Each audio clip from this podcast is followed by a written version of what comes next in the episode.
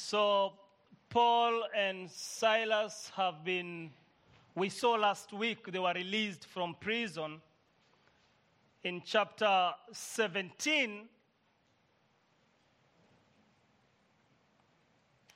they go to Thessalonica. And Paul finds a Jewish synagogue there. And as usual, he goes there to reason with them, to argue with them, proving that Jesus is the Christ. The message to the Jews has always been that Jesus is the Christ. He is the Messiah. He is the anointed one of God because that's what the Jews were waiting for. Thessalonica here is a major port city of Macedonia.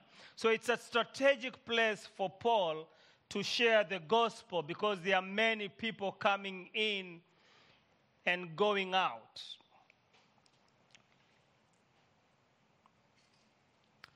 And then we are told as he continued to do this, many of those who are listening to him are persuaded.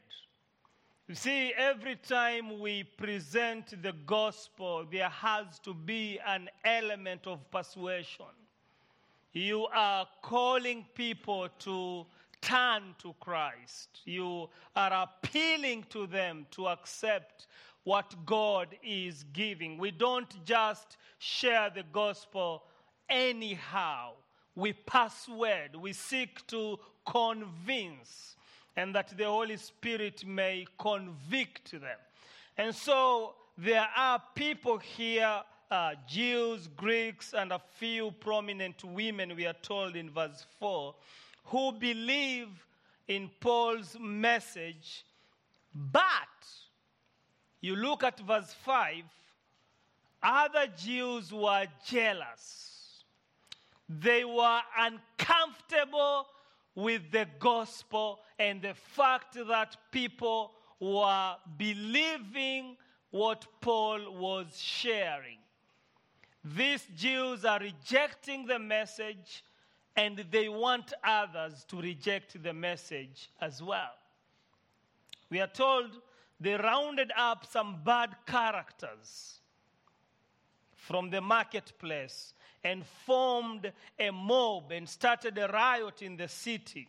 In verse 5, they rushed to Jason's house where Paul was received and was meeting with people looking for Paul.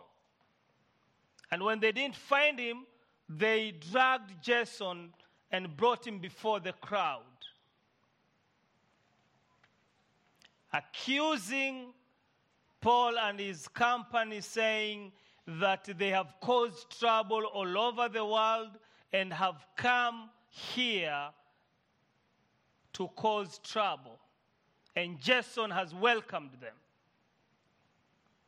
And they say that Paul and Silas are proclaiming that there is another king apart from Caesar, which is true. There is another king, and his name is Jesus. And so when the crowd hear this in verse 8, the city officials were thrown into turmoil and they made Jason and the others post bond and let them go.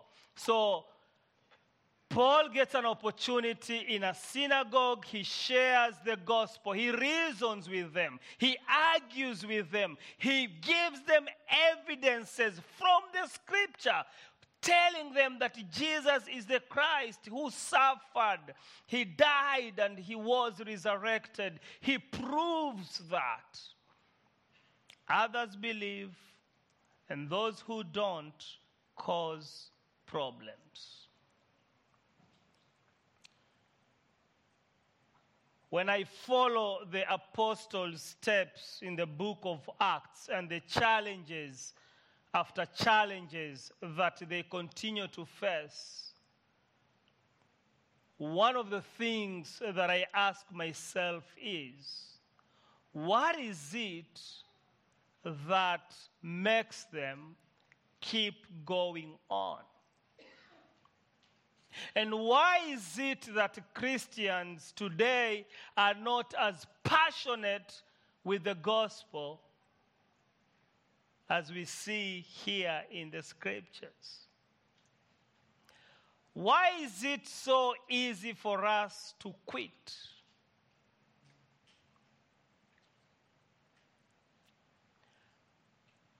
Because the temptation to quit is always there. You come to a prayer meeting and no one shows up, and you are discouraged. You are tempted to quit. You come to a connection branch and you are the only one who is there. You are discouraged. Do you know that your presence is always an encouragement to the other person? That's why the Bible says, do not stop meeting together. Because when I stop, I discourage the other person. The temptation for us to quit is everywhere. Everywhere. That's why when someone doesn't show up, if we know that you are a regular attendant, if you're not a regular attendant, when you miss, we really don't worry about you. Because we expect it, right? But if you are regular, we will be concerned when you miss. We are concerned and we have to follow up. We'll call you, text you, send an email. And sometimes it may feel like we are bothering you, but it's because we are concerned. We are doing this out of love because we understand that your presence is very important for each one of us. Your presence is an encouragement. So, whenever you see us following you up, it's because we love you. And it's because you have been a regular attendant. We count you as being part of us. But the question I'm asking is how can we as Christians keep going on when we are tempted to quit? For those of you that have been married for a long time, some of you have been married longer than I was born. I'm celebrating my birthday, they are celebrating their marriage, so which is a blessing. But what is it that kept you together? Wayne, what is it that kept you and your wife together?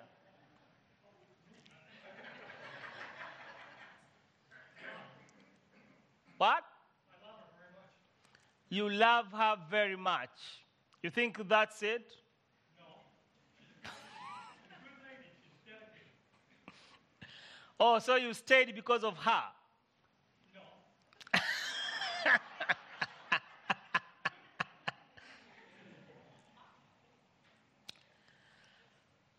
the temptation have you ever in your relationship from the day you got married thought of quitting.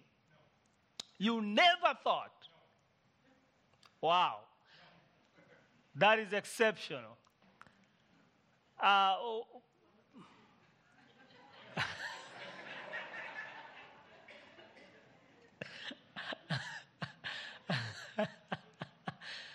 Okay, I wanted to ask you, but I will not.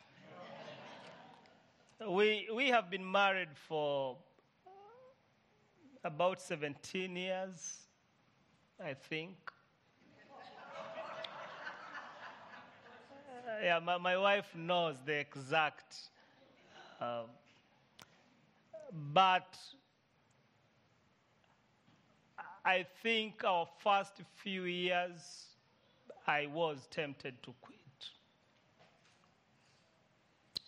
I did not act on it, but I was. Sometimes things can happen where you find yourself asking, What was I thinking? In fact, I have heard married couples say to one another, I made a mistake. Yours, yours is an exceptional case, Wayne. we, we, will, we are glad that we have you here because we can use you as a case study.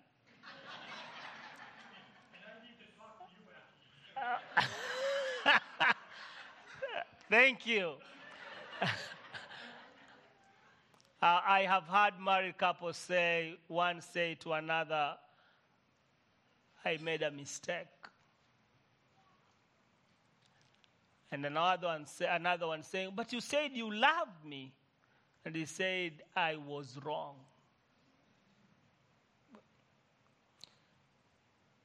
The temptation to quit is everywhere. We have Christians that uh, start very well. Like what the Bible says in Galatians, they start in the spirit and then they finish in the flesh. That means they quit.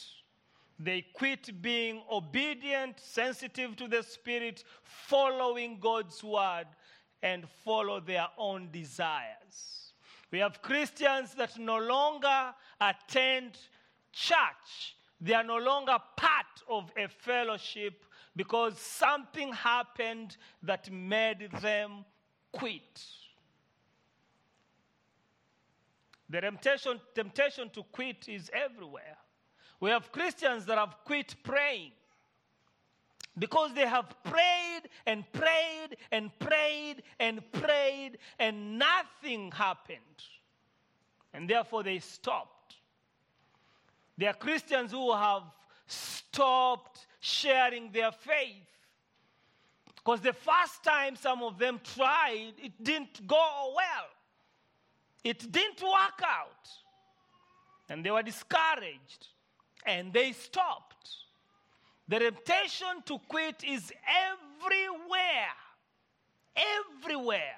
You may not have quit in your marriage, but you quit in something else. We have Christians that are, have failed to even have stopped to read their Bibles because whenever they read, it doesn't feel, they don't feel the connection that is supposed to be there. There is no worship, there is no fellowship with the Lord. And therefore, they quit. But you look at, uh, at Paul and his companion, they go from place to place sharing the faith.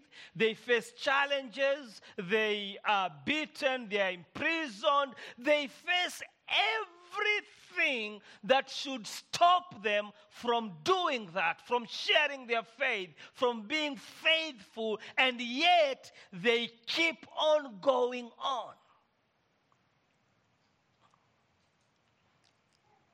In this relationship with the Lord, they face all kinds of obstacles, everything that should and would stop you and me. But they don't stop. They move from one place to another. Here we are told that that day, as the people were searching for Paul, that very night, the believers sent Paul and Silas away to Berea. On arriving there, they went to the Jewish synagogue again. And one of the reasons Paul keeps on going to a synagogue is because he wants to reach out to his own people. He knows that God has sent him to the Gentiles, but his heart is burning for his own people. And so every time he gets an opportunity to do that, he takes it.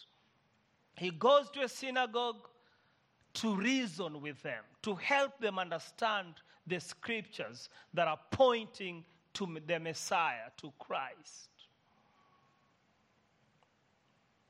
And so, what is it? And how can we keep on going on and on as Christians when we are tempted to quit?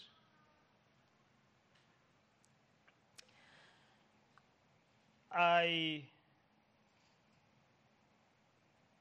am glad you asked. If you look at verse 11, we are told that now the Berean Jews were of more noble character than those in the Thessalonica, than those in Thessalonica. They were respectable, honorable. They are worthy of our attention.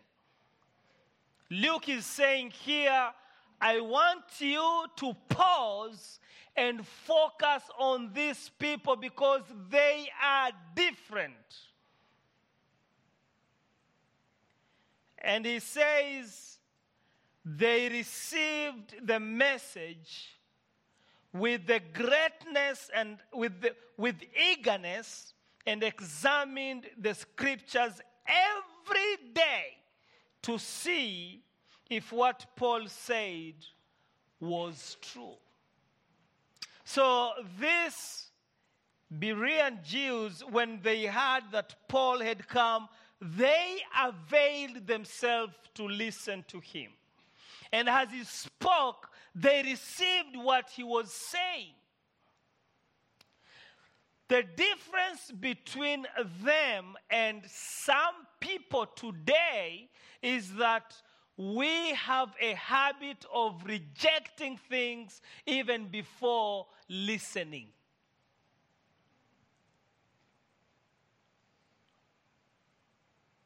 Before understanding. In fact, you will hear someone say, I don't agree with you. And they didn't even understand what you were saying. And so the question is, what don't you agree with? And you don't understand what I'm saying. Because in most cases, we usually listen to ourselves.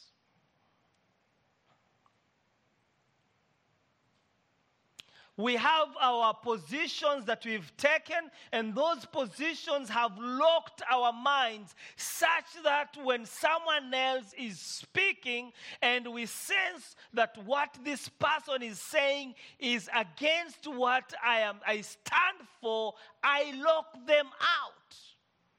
I disagree before understanding. That is not wise. You don't disagree before you understand. You first understand, then you make a choice on whether you want to agree or not. And I think sometimes when people say, I disagree, actually what they mean is, I don't understand. But also, they don't want to understand. The Bereans, they listen, they receive. They are not objecting, they are open. Go ahead, say it, I'm listening. And then in the evening, they go back home and they take their time to look at the scriptures. Yeah, he read this passage and this passage and this passage. Let us look at them and see if what he was saying is true. So, the test that they put on Paul's message was the scripture. And every time Paul passed that test, they believed what he was saying even more. they received the message with eagerness. They wanted it, but they wanted to believe what is right. And that should be our attitude as Christians. Because I believe that the only thing that will keep us going on and on is owning our convictions. But those convictions must come from the scriptures. Others may trust in church traditions and religious traditions, but every believer in Jesus Christ must make a choice to trust in God's word. That is where you should have said amen. You missed it. You just missed it.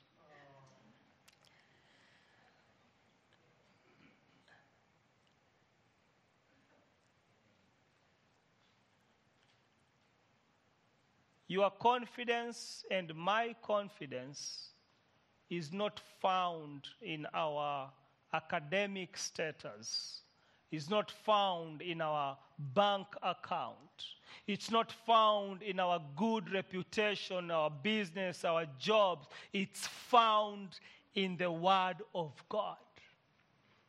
As a believer, you must be so confident enough that you can say, The Bible tells me so. Because everything that you hold on to as a believer, if it doesn't come from the scripture, it comes from somewhere else. And I'm telling you, if you can still have the same conviction of something that is not from God's word, with the same conviction that you have with something that is from God's word, you have a problem. Nothing else should take the same authority in your life as God's word. Nothing. You should be able to sing a Sunday school song that says, Jesus loves me, this I know, for the Bible tells me so. Not because I feel it, but because the Bible says it. Because how you feel can change. How I feel can change. There are days I wake up and I feel that God really loves me. I feel like saying to God, God, you love me so much. Please just take a break. This is enough for me. Just go to someone else. And there are days that I wake up and I feel like, God, where are you? And only one thing can assure me, and that is His Word. And therefore, I can, even when I am not feeling well, even when I'm feeling lonely, when I am sick and tired of being sick and tired, I can still look at God's word and say, The Bible tells me so. When I feel like uh, God doesn't love me, I can look at His Word and say He still loves me. Why? Because the Bible tells me so. And if you have no confidence of saying that what you believe is what the Bible says, you need to reconsider that. I will be lying to you. There are things that I say here that are, are more of advice sometimes. I would say, I would use the word, I think this is I'm, I'm, more like sharing an advice. It may be flowing from the scripture, but it may not be exactly what the scripture is saying. But there are things that I say that are exactly what the scripture is saying, and you can go back and look. And you don't have to take my word for it. In fact, I don't expect you to believe everything that I say. I expect you to look at that scripture and take it to heart. Not to say, this is what Valerian said. I expect you to look at the Bible and say, this is what God's word is saying. Because it doesn't matter what I say if that's not what God is saying. It doesn't matter whoever you listen to, what he's saying or she is saying, if it's not what God is saying. As a believer, you will find your confidence when you open your Bible, you read it prayerfully, you act on it faithfully, and you accept it to heart. That's the conviction that you can own. And that's what you can use to challenge any other challenge that you face. That's what you can use to avoid quitting because you can always remind yourself where your confidence is. The grass withers and the flower fades, but the word of the Lord shall stand forever. And eh, that, that person who will stand will be the person that stands with God's word. And the Bereans are telling us what to do. It's a very short passage, but it's really giving us something that we can all think about. When you are tempted to quit, turn with me to Isaiah 41 and see what God is saying here. Isaiah 41 from verse 10, the Bible says, So do not fear, for I am with you. Do not be dismayed, for I am your God. I will strengthen you and help you. I will uphold you with my righteous right hand. All who rage against you will surely be ashamed and disgraced. Those who oppose you will be as nothing and perish. Verse 13 For I am the Lord your God who takes hold of your right hand and says to you, Do not fear, I will help you. There's a difference between knowing what the Bible says and being convicted of what the Bible says. And I think what will keep us going on is not just knowing, but being convicted and owning that conviction. Knowing that I have been convicted of this and I am staying with it. The Bible also says in, Isaiah 40 from verse 27 Why do you complain, Jacob? Why do you say, why do you say Israel, my way is hidden from the Lord? My cause is disgraced, dis- disregarded by God. Do you not know? Have you not heard? The Lord is the everlasting God, the creator of the ends of the earth. He will not grow tired or weary, and his understanding no one can fathom. He gives strength to the weary and increases the power of the weak. Even youths will grow tired and weary, and young men stumble and fail.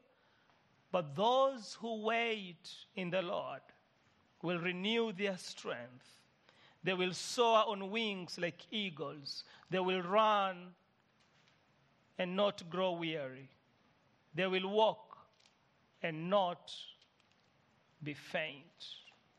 I look at God's word I look at the apostles who are facing challenges from every corner, and yet you can see them having joy and still continuing faithfully in sharing their faith, encouraging believers, planting churches, strengthening uh, the leaders. And there is only one thing that I can conclude here, and that is when we put our cares on God's hands, God puts his peace in our hearts. When we put our cares on God's hands, He puts His peace in our hearts. And most of the times when we are tempted to quit, most of the times when we quit is because we are trying, we try to control everything. See, the enemy wants you to focus on yourself and what is happening in your life. That's what he wants to focus on the challenges you are facing. Focus you on yourself and the challenges that are you are facing, whether conflicts, the- whether it's with your children, your grandchildren, because there are so many things. You sit, if you have lived long, you sit and think about the people you are related to and what is happening in their lives and how that connects with you and how it can really take your joy away, your peace away. That's what the enemy wants you to do. And God wants us to focus on Him. He wants us to focus on Him so that He can influence how we see what is happening in our lives. Because every time God influences how we see our circumstances, we see them differently. This is what happened with David and and who? And who? Saul. David was sent by his father to bring pizza to his brothers. They were supposed to be fighting. He comes with pizza, he finds them shaking. There's no fighting going on. And then he looks on the other side. He sees this giant Goliath standing and threatening and defaming God and his people. David looks for the king. He finds him sitting somewhere. He is afraid. King Saul is supposed to lead the fight, but he is not. David asks, What shall be done to a person who will destroy this uncircumcised Philistine? His brothers mock him instead of supporting him. And that's that's how Christians behave sometimes. We turn against one another. David faces the giant. King Saul looks at the same giant. He's afraid of him. The army of Israel look at the same giant. They are afraid of him. Young David comes, looks at the same giant, and he says, I am coming to you in the name of the Lord. Today I will cut your head off, for the battle belongs to the Lord. They see the same problem, they respond differently. Why? Because David is seeing Goliath from God's perspective. David is looking at Goliath, and when he's looking at God, he realizes you are not a giant before the Lord. The real giant here is the Lord Himself. That's what happens when we see things from God's perspective. That's what, that, that's what happens when we realize that when we put our cares in His hands, He has a way of putting His peace in our hearts because He enables us to realize that this big problem that I'm facing is nothing before the Lord. And therefore, in order to deal with it, I'm going to run to the Lord. And the best way you can do that is by going back to what the Lord has said, going back to His Word, going back to the promises that He has made for you. And that is why every believer must open his Bible, believe it, and say, This is God's word for me. The Bible is God's words for us if we are God's children. So when you are reading the Bible, you are reading your Father's word for you. Now, when you see it that way, you will love it. I have never received a letter from my father. I've never received anything, not even a text from my father. But when I realized that I have 66 books from my father, that changed everything. And I can say from my heart that the Bible is God's word for me.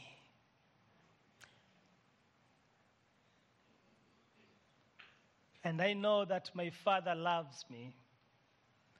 I know that He cares. I know that He has good plans.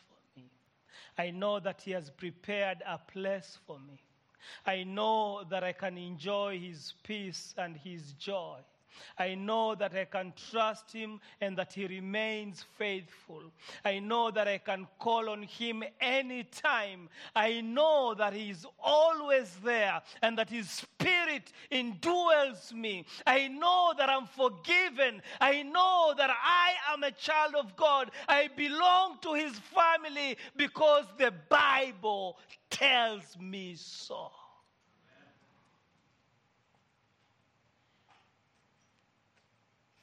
And if you are not a believer, you cannot say that. You can't say from your heart. Because you haven't believed. And therefore, my encouragement to you if you don't have a relationship with Jesus Christ, to turn to Christ today so that God can be your Father. But for those of us who believe, my encouragement to you is wherever you face that may tempt you to quit, remind yourself that when you put your cares on God's hands, he has a way of putting His peace in your heart. I thank you, Father. I bless you.